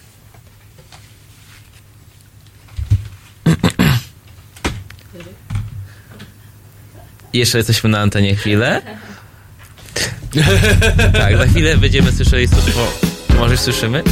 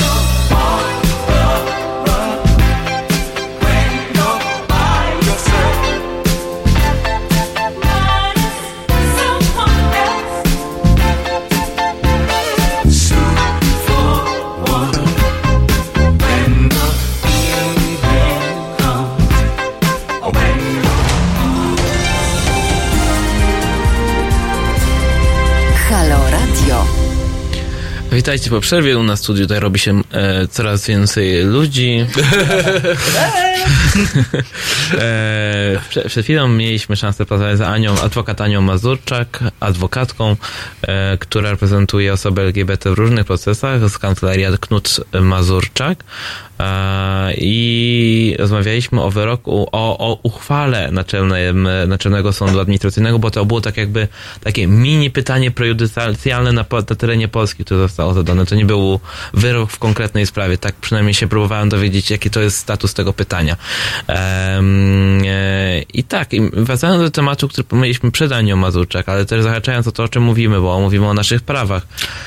Ja tutaj jeszcze bym ci chciała przerwać, bo jednak zanim gdzieś tam wrócimy, to ja bym chciała wrócić do tematu, który tutaj za nią omawialiśmy. Dobrze. Bo to jest dla mnie też jakieś bulwersujące, że o ile... No tutaj rozmawialiśmy o obywatelstwie jako jakimś prawie i uprawnieniu. Mhm.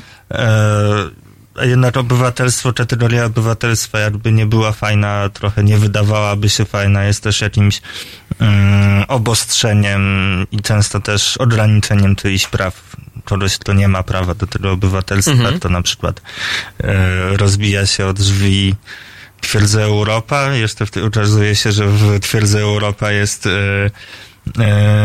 ostatnia reduta polska. Nie wiem, jakoś dla mnie ważne było też tutaj, żeby przypomnieć o tym, że no, obywatelstwo to jest coś, co też również osobom LGBT często, również osoby LGBT zatrzymuje na tych murach twierdzy Europa. Tak, to mi się wydaje, że bardzo ważne, żeby wspomnieć o tym, bo przypominają się też i filmy z ludźmi, którzy giną na Morzu Śródziemnym tylko dlatego, że w ten sposób muszą pokonywać tę granicę, uciekając przed wojną, czy osoby LGBT, które odbijają się od polskiej granicy, bo nie mają polskiego łatewca, bo są z innego państwa, uciekają z jakiegoś kraju dlatego, że są prześladowane, ale nie są dostatecznie prześladowane, żeby na przykład Unia Europejska udzieliła im azylu, czy kraj Unii Europejskiej udzielił takiego azylu. Nawet z Iranu takie sytuacje mają miejsce, bo na przykład niedostatecznie te osoby są prześladowane. I to są przypadki z Niemiec, ze Szwecji, postępowej Szwecji, Norwegii, nawet z Norwegii takie sytuacje mają miejsce. I to jest to obywatelstwo, o którym mówimy. Znaczy, ja bym chciał tylko dodać, że mnie niesamowicie uderzył ten motyw, o którym mówiła Ania, że ona... No tak, no bo nie mają wyjścia, że pary jednopłciowe, które chcą zakładać rodzinę, muszą się do tego przygotowywać dużo bardziej niż pary heteroseksualne. To jest, co pokazuje, to jest kolejnym przykładem na to, jak pary jednopłciowe są upokarzane przez heteronormatywne społeczeństwo, w którym funkcjonujemy, w którym żyjemy. To jest to samo też, o czym mówiła pani Błońska, o tym, że ona jest za związkami, ale nie jest za małżeństwami. Czyli jakby po raz kolejny pokazuje nam to, że jesteśmy, że dla PO, czy dla pani Błońskiej jesteśmy obywatelami drugiego rzędu. Nie jesteśmy w żaden sposób priorytetem i nie traktuje się nas na równi jak każdego innego obywatela i każdego innego człowieka. No to mnie najbardziej uderzyło w tym, że są dwie matki, czy jest dwóch ojców, którzy po prostu cieszą się z tego, że nadchodzi dzieciak, którym się będą mogli zajmować, opiekować, ale tu się okazuje, że oni nie mogą się cieszyć, nie mogą spędzać tego czasu na radości. Że oni muszą się teraz zastanawiać, jak to będzie, kiedy to dziecko przyjdzie na świat, ale teraz dużo większymi problemami niż pary heteroseksualne. Ale teraz istnieje możliwość, bo jest albo Jaśkowiak, albo Szymon Hołownia, który może dać tą możliwość jako prezydent Polski. Co o tym sądzicie? Nie, naprawdę, ja nie mam pojęcia, skąd się wziął Szymon Hołownia w całej tej dyskusji. No jak to? TVN, religia, które zlikwidowano. No ja sobie myślę o tym, że gdybyśmy w Polsce mieli taką sytuację, że głowa państwa jest dwugłowa, w sensie, że mamy dwie głowy państwa, jak w starożytnym Rzymie, takich dwóch konsulów, to wyobraźcie sobie taki duet, bardzo do siebie podobny moim zdaniem, Szymon Hołownia, Robert Biedroń.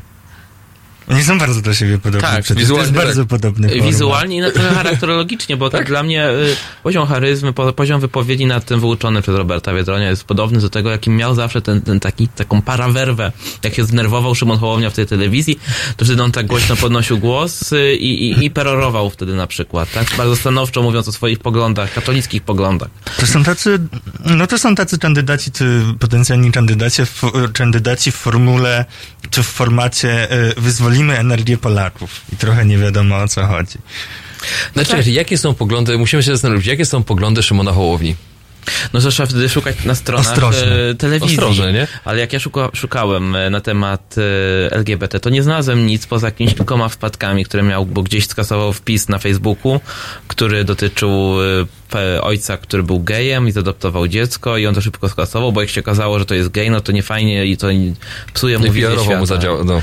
Więc generalnie o jego poglądach gospodarczych, na świat, na nas, no nic nie wiadomo i właściwie za chwilę będzie musiał się określić i...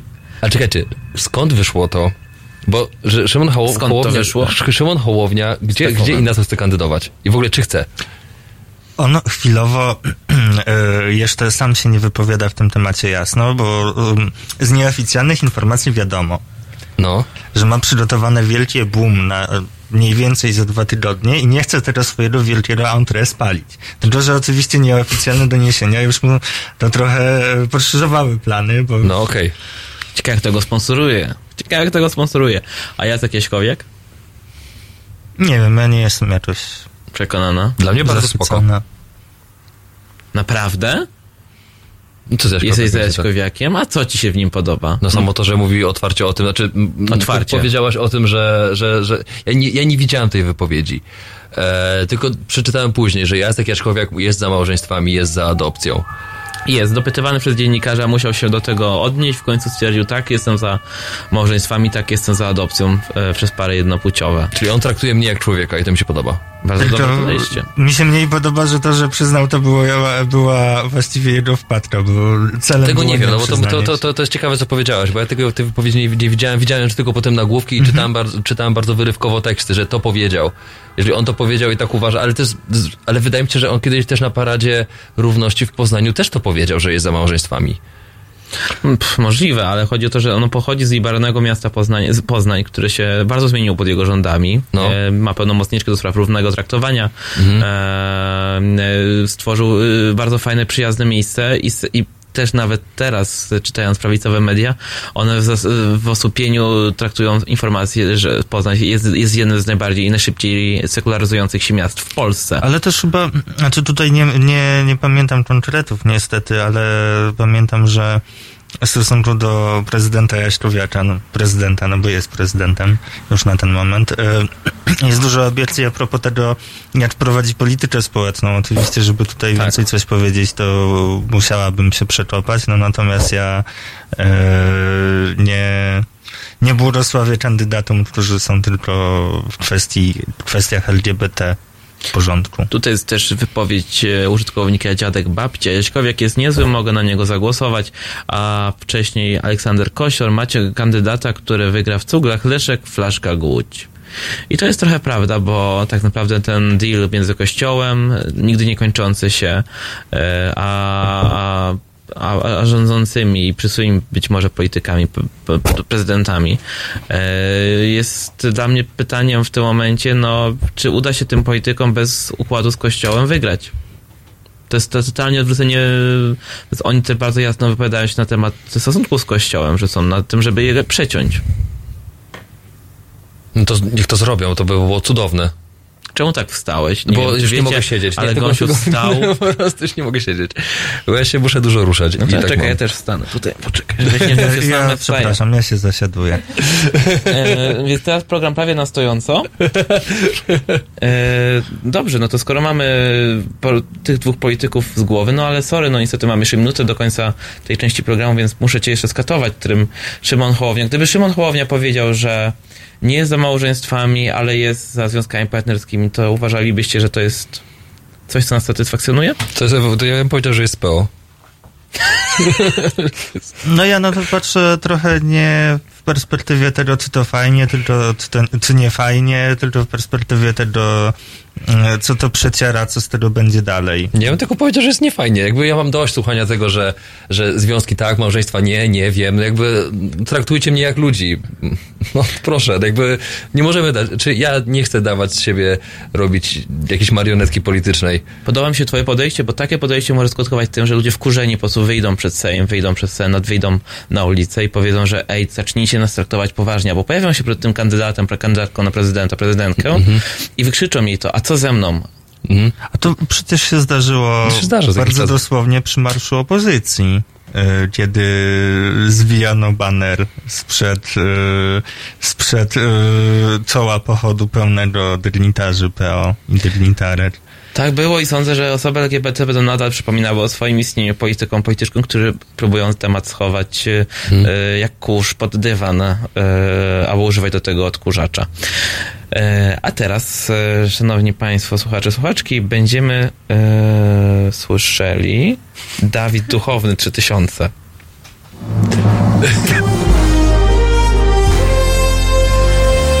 Proste. Żeby robić medium prawdziwie obywatelskie, potrzebujemy państwa stałego wsparcia finansowego. Szczegóły na naszej stronie www.halo.radio, w mobilnej aplikacji na Androida i iOS-a oraz na koncie Fundacji Obywatelskiej w serwisie www.patronite.pl. Naszym darczyniom i darczyńcom serdecznie dziękujemy. www.halo.radio. Słuchaj na żywo, a potem z podcastów.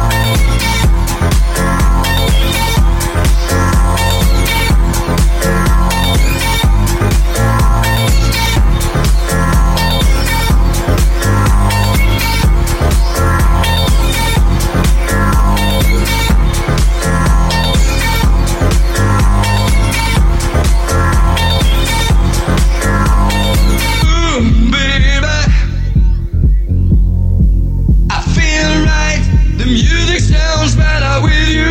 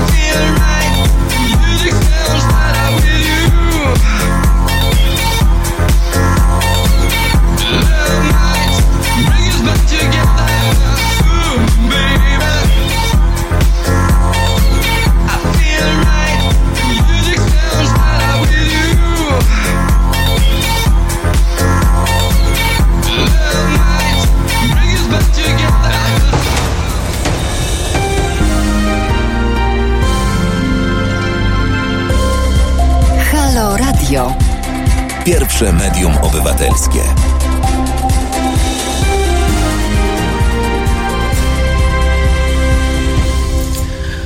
Witajcie po przerwie i znowu źle zapowiedziałem utwór, to się staje powoli moim znakiem rozpoznawczym. To już dawno jest. No załóżmy, że już jest. No słuchaj, ja się powtórzę od czasu, kiedy już nie mówisz LGBT, RTV, AGD, potrzebujesz nowego. Jakiś nowy marki. No słuchajcie, no każdy ma jakieś wady, każdy ma jakieś zalety. Moją wadą jest to, że w ogóle nie rozmawiajmy o mnie, tak? Czy to wada, czy koloryt? Słucham? Czy to wada, czy koloryt? Aha. No koloryt. To ładne, tak. Koloryt, no. Myślę, że to jest koloryt. Chociaż na ostatniej audycji z tobą nie powiedziałeś żadnej piosenki dobrze, to przynajmniej masz jedną. Nie, no mam nadzieję, że dzisiaj, czy na ostatnią sekundę trafię, tak jak powinno być. Tutaj w ogóle na naszym YouTubie Halo Radia rozgrywa się dramat w 6 aktach, olbrzymia dyskusja na temat tego. Bardzo wielu wątków tak naprawdę. Próbuję znaleźć ten jeden, który mógłbym zacytować. Nowoczesne państwo nie może wykluczać nikogo, pisze Zbigniew Kalinowski, a jeśli akceptacja innych nie przychodzi łatwo, to oznacza, że mamy problem z samymi sobą. Bardzo mądrze, takie głębokie. Albo, że politykom po prostu to się nie opłaca, przynajmniej tak oni na to patrzą. Mhm. A teraz chcielibyśmy chwilę porozmawiać o uchwale, bo to była uchwała, Polskiego Towarzystwa Psychologicznego ta uchwała dotyczyła nagonki na osoby LGBT i tutaj taki fragment z tej uchwały, to ważne, że takie towarzystwo psychologiczne, to Polskie Towarzystwo Psychologiczne zawarło głos. Chcemy w tym miejscu zwrócić uwagę na nasilające się w ostatnich latach tendencje do kierowania się agresji w stronę osób o orientacji homoseksualnej, która w świetle wiedzy medycznej jest normalnym wariantem ludzkiej seksualności. Towarzystwo zwróciło się z apelem do wszystkich przedstawicieli świata i nauki, by ci podjęli i podjęły kroki w kierunku zapobiegania jakimkolwiek przejawom dyskryminacji, dążąc do wyjaśnienia nieporozumień i pomagając w rozumieniu różnych poglądów i stanowisk poprzez przedstawianie opinii publicznej, aktualnej wiedzy medycznej, społecznej i psychologicznej. To bardzo ważne stanowisko. Emilia, chciałaś coś dodać? Tak, trochę nie tyle dodać, co uzupełnić, rozbudować ten obraz, bo zarówno to towarzystwo, jak i Polskie Towarzystwo Seksuologiczne od jakiegoś już czasu dużo robią w tej sytuacji, szeroko się odnoszą do sytuacji osób LGBT. Przecież też przy okazji projektu ustawy penalizującej seks edukatorów, PTS z kolei wtedy Polskie Towarzystwo Seksuologiczne zwróciło jasną uwagę, że takie projekty tylko jeszcze bardziej narażają osoby, które mają chronić, na przemoc seksualną.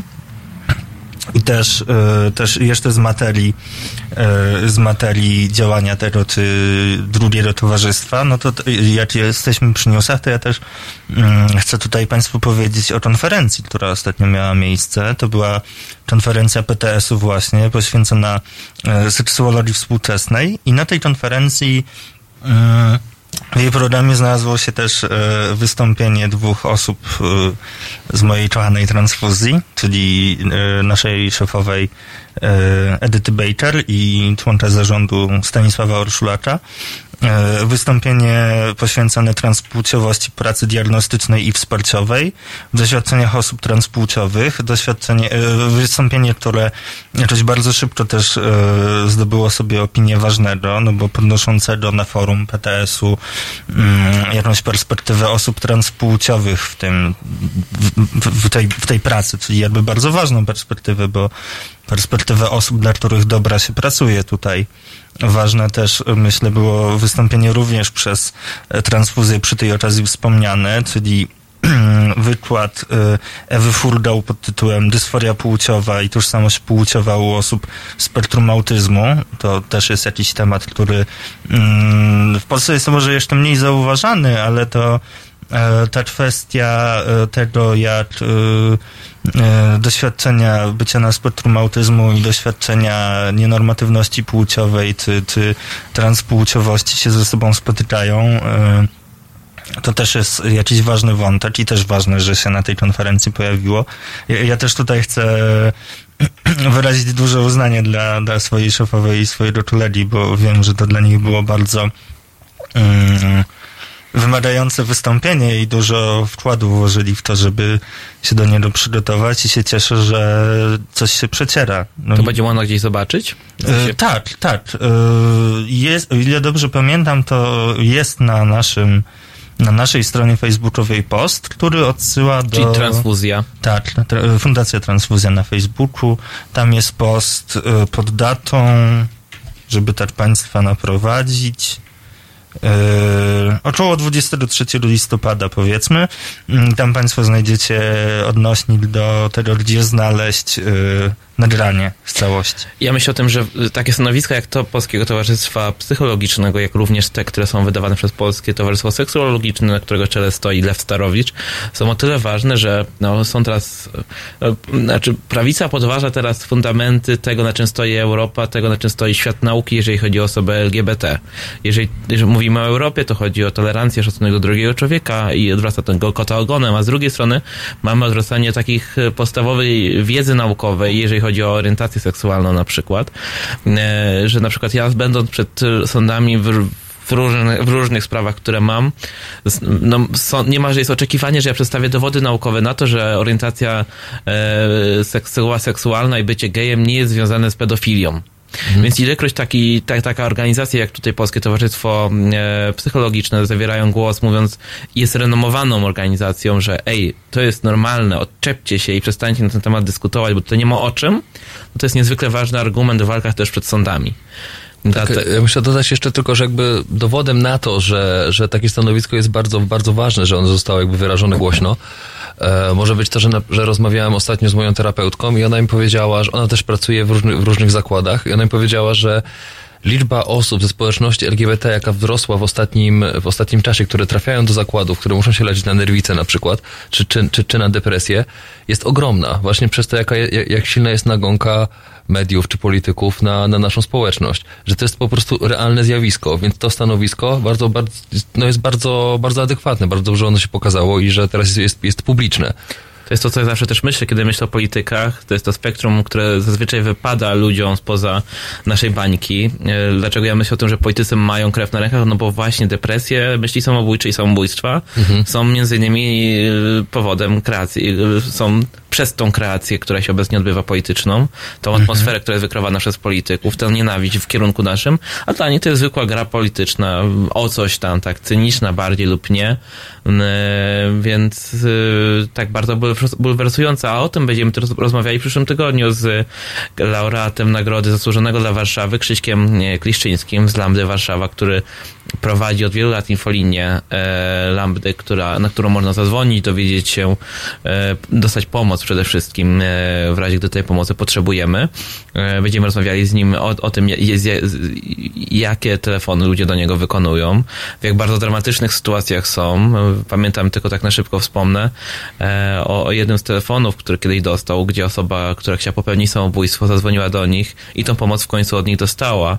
Przy okazji jeszcze zawiadomiono policję, bo nie wiadomo było, czy na pewno ta osoba odejdzie od tych myśli samobójczych, a jakoby już chciała to robić. Także naprawdę dramatyczne telefony ludzi, którzy są na skraju. Wiesz, ja kiedyś w swojej pracy sportowej miałam telefon do osoby w trakcie próby, więc... I jak przeżywasz takie telefony? To są na pewno rzeczy, które zostawiają ślad. Zostawiają. Ja do tej pory ten telefon pamiętam. Udało się odratować tą osobę? Tak. W tamtym momencie, w tym razie. No to jest właśnie to, o czym zawsze myślę, kiedy są jakieś hejterskie komentarze polityków, polityczek. I to, kiedy z kolei myślimy o Szymonie Hołowni, o Jaśkowiaku, którzy chcą lub nie chcą się pochylić nad tematami, osób LGBT. Słuchajcie, powoli się zbliżamy, są to ostatnie minuty naszego programu. Czy jest coś jeszcze, o czym byście chcieli tak na luzie porozmawiać? Ja chcę zrobić mały przytytek, jak zwał. Znowu mnie wkurzyło jedno nasze medium, mianowicie queer.pl, jedno właściwie to trochę z dwóch bardziej znanych. Raz po raz wkurzają mnie oba. Mianowicie na queer.pl pojawił się ostatnio artykuł o coming outcie Billy D. Williamsa jako osoby gender fluid, czyli Lando Calrissiana z Gwiezdnych Wojen. No i artykuł powiada o tym, że Williams mówi, przyznaje, że używa zamiennie zaimków żeńskich i męskich. Natomiast chyba komuś, kto pisał artykuł na queer.pl, szperał w jakichś anglojęzycznych źródłach. Ktoś tutaj mało się zmobilizował, bo w artykule na queer.pl ilekroć pojawiał się w odniesieniu do osoby czasownik w czasie przeszłym, to był on w rodzaju męskim, więc jakoś też chcę tutaj zrobić takiego przytytka, że nie jest to jakieś dla mnie udane pisanie o osobie, która autuje się z tym, że zamiennie używa zaimków żeńskich i męskich, po czym wpada do artykułu na polskim portalu LGBT i dostaje 1 z przydziału mocą decyzji osoby piszącej artykuł. Ja myślę, że powoli nauczyliśmy się mówić w zaimkach żeńskich i męskich, w sensie podkreślać to, że są osoby, że są kobiety i mężczyźni, że to warto robić. Tak myślę, że po drugiej stronie z kolei, jeżeli mamy do czynienia z takim portalem, no to jednak... No, warto pewną wrażliwość również w tej materii, zwłaszcza w takim artykule, no, wytworzyć, jakby nie patrzeć, tak? Trzeba będzie napisać maila. Gąsiu, coś tak patrzysz. Nie, zastanawiam się teraz nad tym, kto to świeci tak nagle? No to objawienie. To się światełko zapaliło i tak, dlatego tak się to jest objawienie, w sensie policja już idzie. Nie no, wydaje mi się, że do queer.pl to jest kwestia zwrócenia uwagi, czy nie? Nie wiem, no, zwrócenia uwagi, to też jest kwestia tego, że pewnych trudności jednak z forsowaniem tematów. No tutaj jakoś ja w tym momencie wybieram drogę, powiedzmy, takiego przytyczka na antenie, a nie na przykład napisania do redakcji, przecież mogłabym pójść tą drogą. Ale też wydaje mi się, że takie medium raczej ma i osoby, które je tworzą, mają wszelkie możliwości dostępu do wiedzy. Tak, no jakby tutaj wystarczy posłuchać nawet wypowiedzi osoby zainteresowanej, osoby, o której jest artykuł. Ja tylko wam powiem, że tutaj jest taki komentarz użytkownika Zbigniew Kalinowski. Gdyby nie Emilia, ta rozmowa padłaby, a Maciek fajnie słucha i reaguje. Co? No, zareagowałeś na przykład, kiedy rozmawialiśmy z Anią Mazurczak, żeby wyjaśnić ludziom, o czym tak naprawdę rozmawiamy. Znaczy ja oczywiście doceniam komplement. Ja już wychodzę w takim razie. Ja doceniam oczywiście komplement pod swoim adresem, natomiast nie mam poczucia, żebym wiatru tworzyła. Powiedzcie mi, właściwie ty, Gąsiu, mi powiedz o spektaklu. Który no to jest trochę reklama teraz, ale... Czuję się bardzo fair z tym, że ją robię. Ale ci zadałem pytanie, więc już nie jest reklama. Już nie jest reklama. W Sylwestra jest premiera spektaklu, który robię i akurat on dotyczy dość wielu tematów, które teraz poruszyliśmy. Tylko powiedz, gdzie będzie można go zobaczyć i jak się nazywa? W Komunie Warszawa. I sama nazwa już zdradza, o czym on będzie.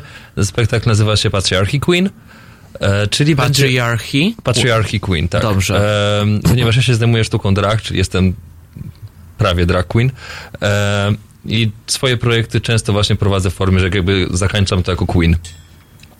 I spektakl ten opowiada o wpływie patriarchatu, ale na mężczyzn.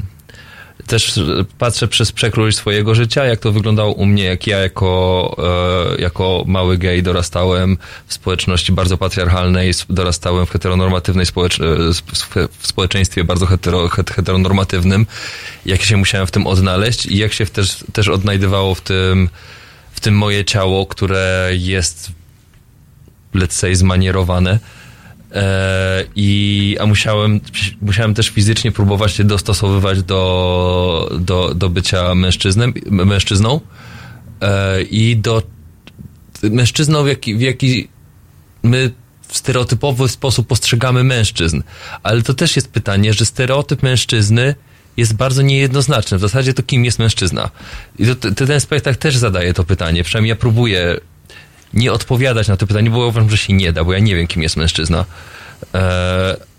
Nie wiem też, jak powinien się zachowywać mężczyzna i co powinien robić. I ja właśnie staram się tym spektaklem pozadawać te pytania, że w zasadzie, jeżeli byśmy... Łatwiej byłoby powiedzieć, kim mężczyzna nie jest w współczesnej Polsce na przykład. Jeżeli zakładamy jakiś paradygmat państwa jako takiego, można powiedzieć, że mężczyzna nie maluje paznokci. Mężczyzna nie zakłada makijażu. Ale bardzo często go mam. Ale ja mówię to, jak patrzę na to przeciętny Polak, tak? Jeżeli spojrzymy, do kogo są kierowane te produkty, wszystkie, chociaż to się trochę zmienia, tak? Ale na przykład zwróćmy uwagę, to w tym momencie mamy wizerunek choćby Maciej Maleńczuk, który w latach 90. cały czas miał pomalowane paznokcie. Artystom wolno więcej. To jest też druga rzecz, druga strona medalu. Jeżeli spojrzymy sobie na to, jak wyglądały chociażby ABBA, tak? Najbardziej gejowski zespół na dzisiaj, tak? Ale wtedy oni na co nie zdawali sprawy, jak bardzo dziwnie wyglądają. Poza tym to było też troszkę z innych powodów. Oni mieli te kostiumy wpisane w swoją działalność gospodarczą. No to musiało być dziwne, żeby mogli robić od tego spisy podatkowe. Przynajmniej tak plotka niesie. Więc to były stroje robocze. Natomiast jak z mojej perspektywy odpowiadam ci, że no wiele Polaków traktuje ludzi stereotypowo. I rozumiem, że ten stereotyp próbujesz tam łamać. Znaczy, albo łamać, albo pokazywać, eksperymentować z nim, tak. Łamać bardziej też w ten sposób, że pokazuje, że patrzenie na płeć w stereotypowy sposób nie ma żadnego sensu i nie ma żadnych podstaw. Bo ich po prostu nie ma. Bo jakby jak pomyślimy sobie o tym, no ja myślę o mężczyznach w tym spektaklu. Ja naprawdę nie mam pojęcia, jaki powinien być ten mężczyzna i to jest super. Właśnie to, że my nie powinniśmy czuć się zobowiązani tym, żeby powielać jakiś schemat jako mężczyźni. Zobaczymy ciebie w tym spektaklu, kogo zobaczycie tylko mnie. Czy będziesz tylko ty. Tak. Super. No to może być bardzo ciekawe. Komuna Warszawa w Sylwestra, zapraszam serdecznie. A to dobrze się składa, bo jak tutaj jechałam i rozmawiałam z przyjaciółką, to się właśnie zastanawiałyśmy, gdzie tu spędzić Sylwestra. Zapraszam serdecznie.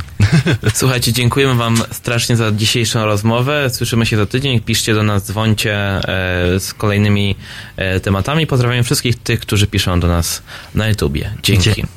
I do usłyszenia. Nie zapowiem utworu, bo nie pamiętam.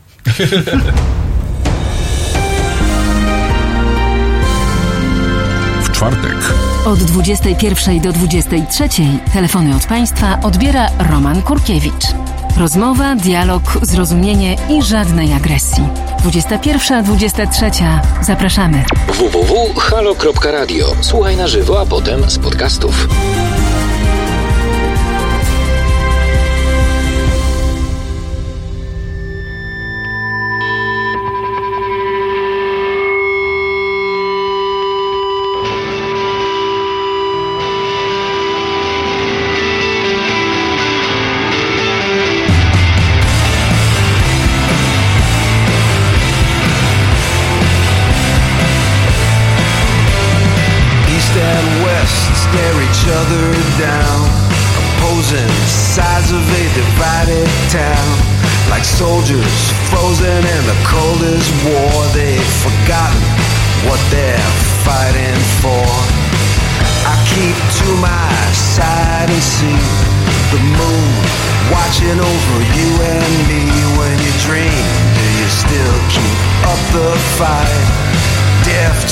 Footsteps in the middle of the night. 3,000 steps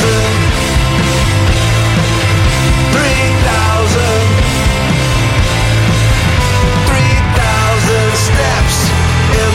dark. 3,000 steps across the park. 3,000 steps might take some more. 3,000 steps to your door.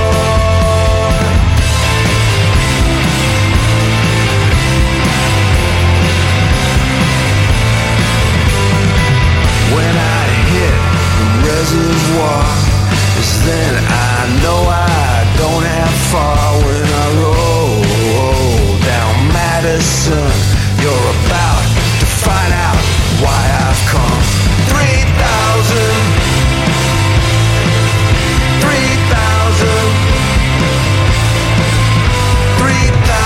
steps to have my say. 3,000 steps on feet of clay. 3,000 steps, so close, so far. 3,000 steps in the park.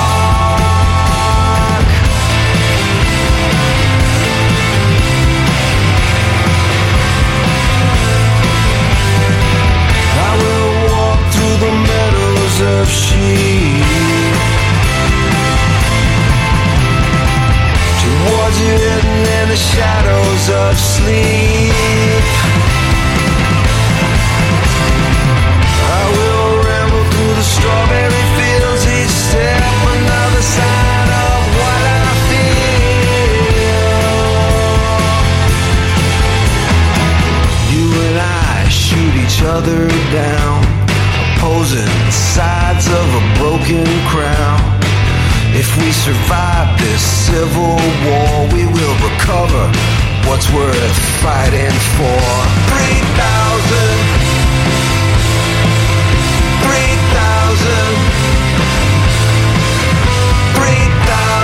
steps through heaven and hell. 3,000 steps, forget about 12. 3,000 steps, might as well be the moon. 3,000 steps from you. 3,000 steps from you.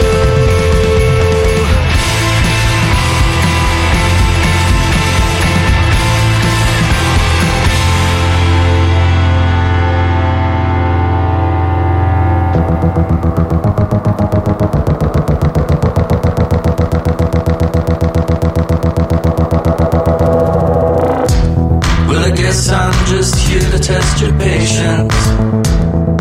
You're so smart, my tricks don't work at all.